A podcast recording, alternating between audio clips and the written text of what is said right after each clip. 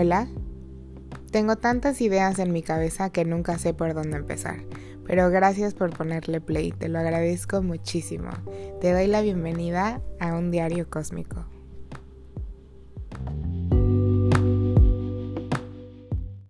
Se me ocurrió por ser San Valentín y el mes del amor y todo, que este mes los cuatro podcasts que van a salir eh, los jueves, que ya llevamos uno que fue de amor propio y fue sin querer, eh, no, no fue porque era San Valentín ni nada.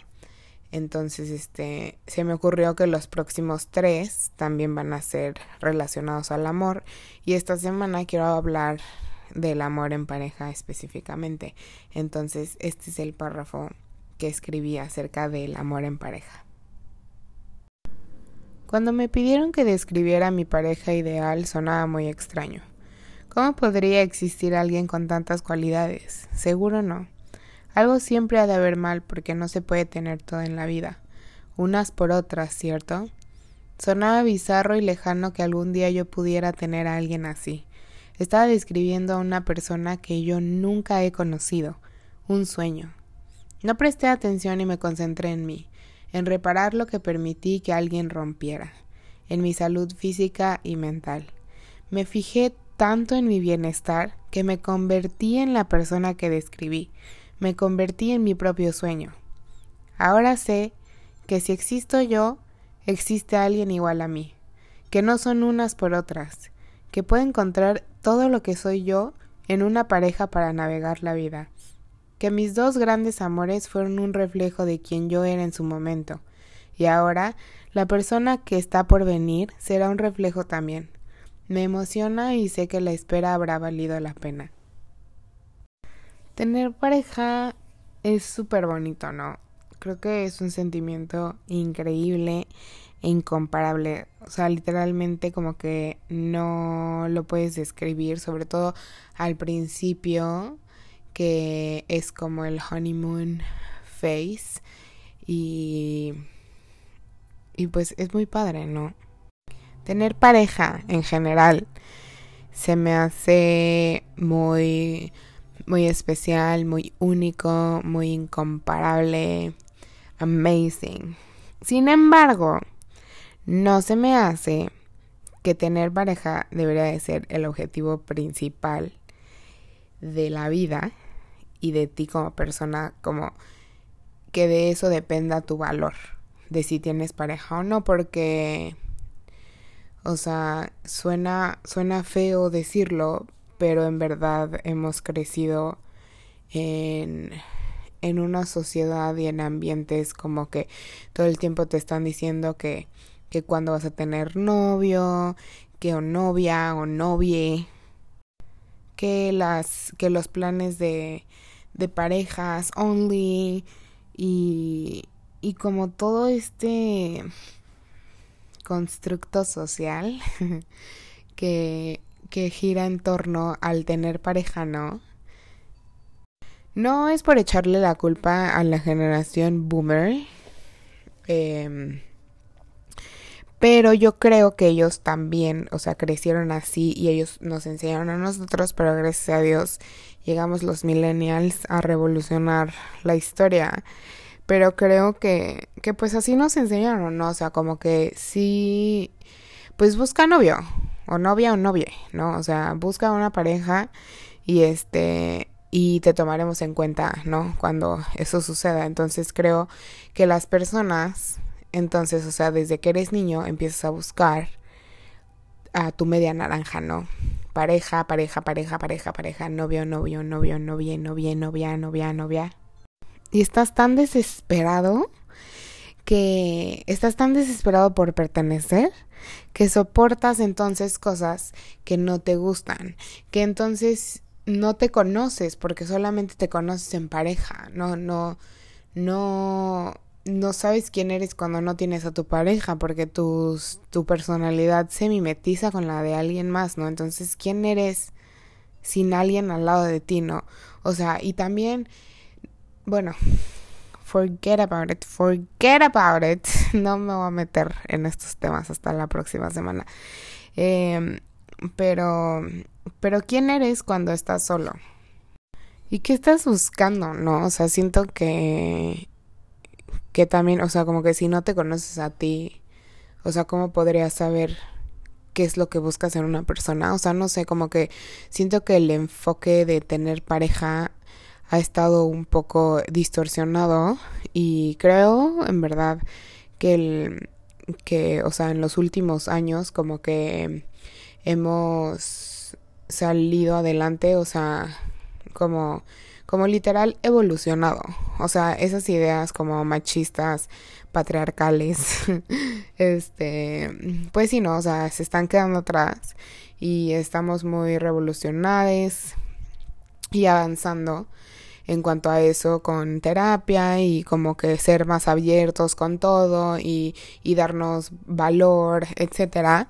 Pero creo que, que es un es un proceso y, y si no estás en este barco pues súbete te invito para para que tus relaciones sean mucho más prósperas, ¿no? Más adelante y que no sientas esa desesperación por pertenecer a, a decir de que ah, tengo novio, aquí está mi novio, mi novia, mi novia.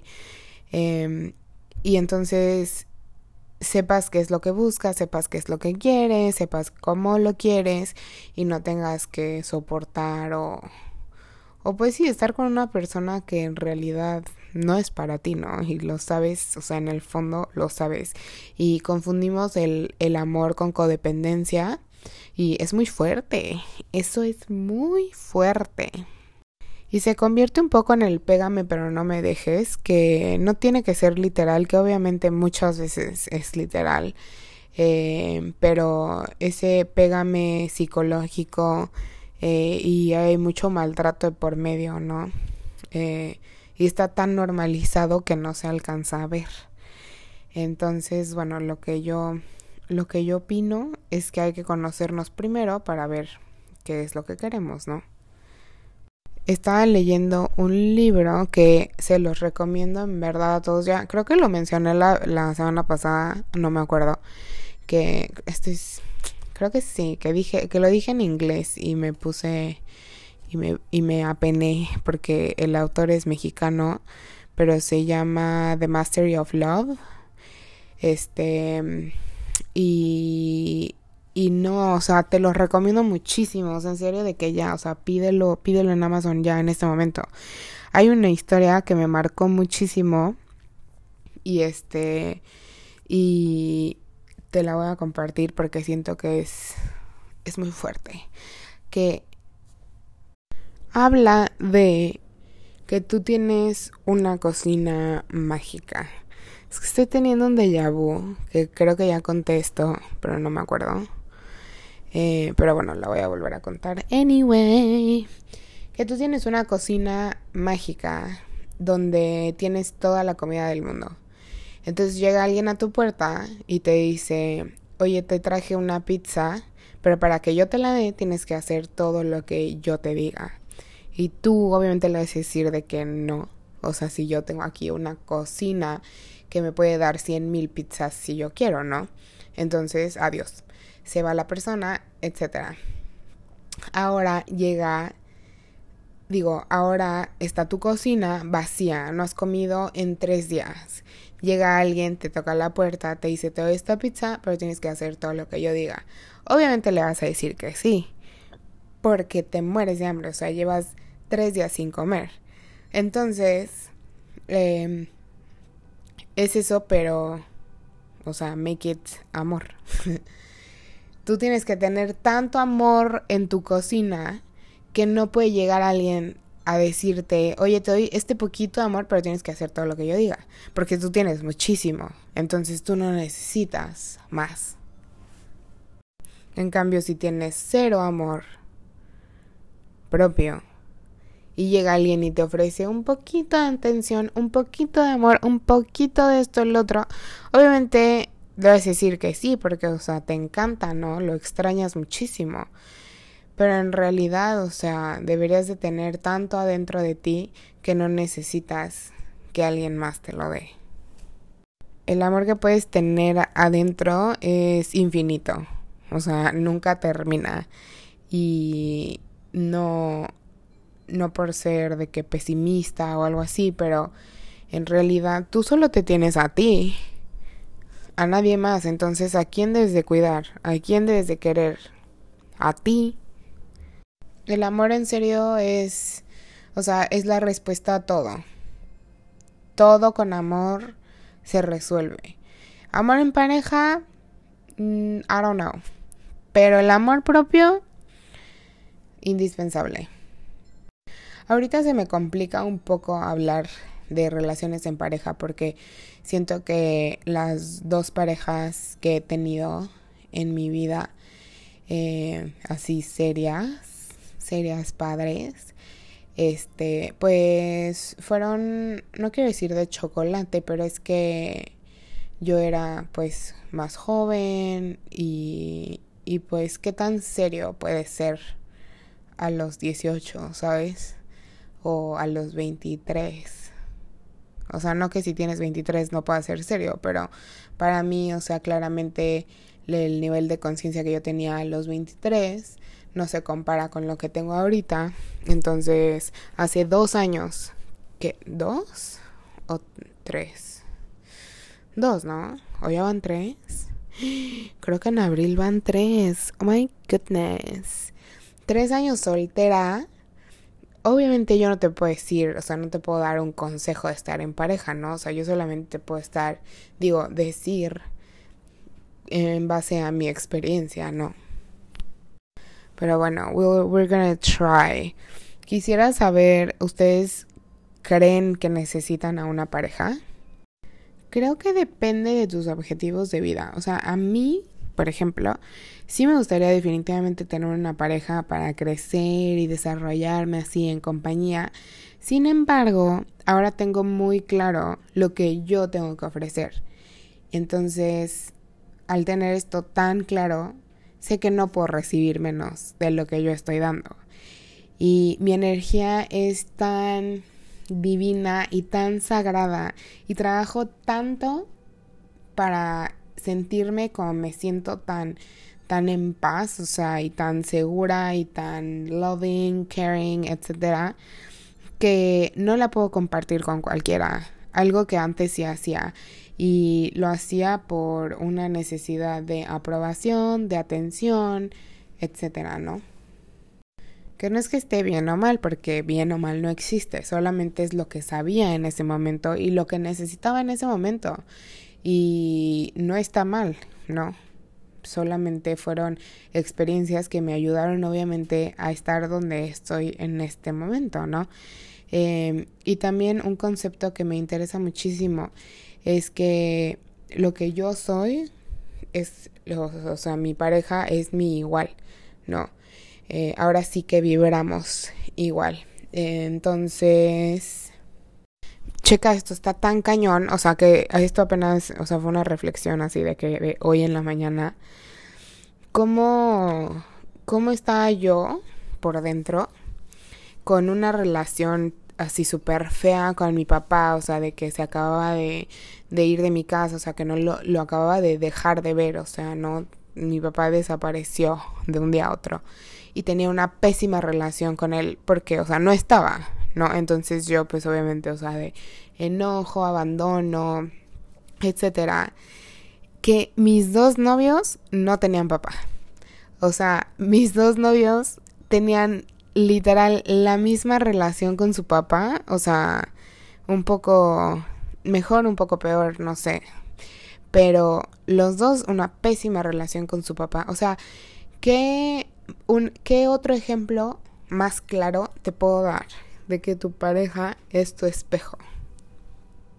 Y pues es una reflexión fuerte. O sea, piénsalo, reflexiónalo. Me gustaría saber tú qué tienes que tu pareja te refleja, porque si no es tu espejo, es tu maestro. Entonces, bueno, nada más. Es un comentario al aire para que reflexionen y como siempre espero que sigamos creciendo de la mano. ¿Sabes qué? Otra cosa que me gustaría mencionar. No puedes ver en otras personas lo que tú no tienes. Entonces, este, todo lo que tú ves en tu pareja, tú lo traes adentro también. Entonces puede ser, o sea, una herida, o puede ser algo muy bueno, una cualidad, un defecto. No que necesariamente tú tengas un defecto, pero te enseña, o sea, algo, ese, ese defecto que tú ves que te molesta tanto te está enseñando algo, ¿no? Entonces, bueno, me gustaría, si quisiesen y pudiesen, hacer esta reflexión, compartírmela si quieren. Espero que les haya gustado y que disfruten mucho su, su Valentine's o Galentine's, que para mí es súper importante. Nunca me encantado hacer cosas de San Valentín porque siento que hay mucha gente en todos lados. Es como salir en puente. Este, pero pero pues es un buen es un buen holiday marketing para para demostrar cariño y amor y siento que eso siempre siempre se aprecia, entonces ya sea a tu pareja, a tu familia, a tus amigos, demuéstrale que los quieres mucho en San Valentín y todos los días. Los quiero mucho. Que tengan una gran semana, fin de semana. Cuídense, todo con medida, nada con exceso. Todo con exceso, nada sin medida. Eh, no sé cómo va el dicho, pero bueno. Los veo el domingo. Bye.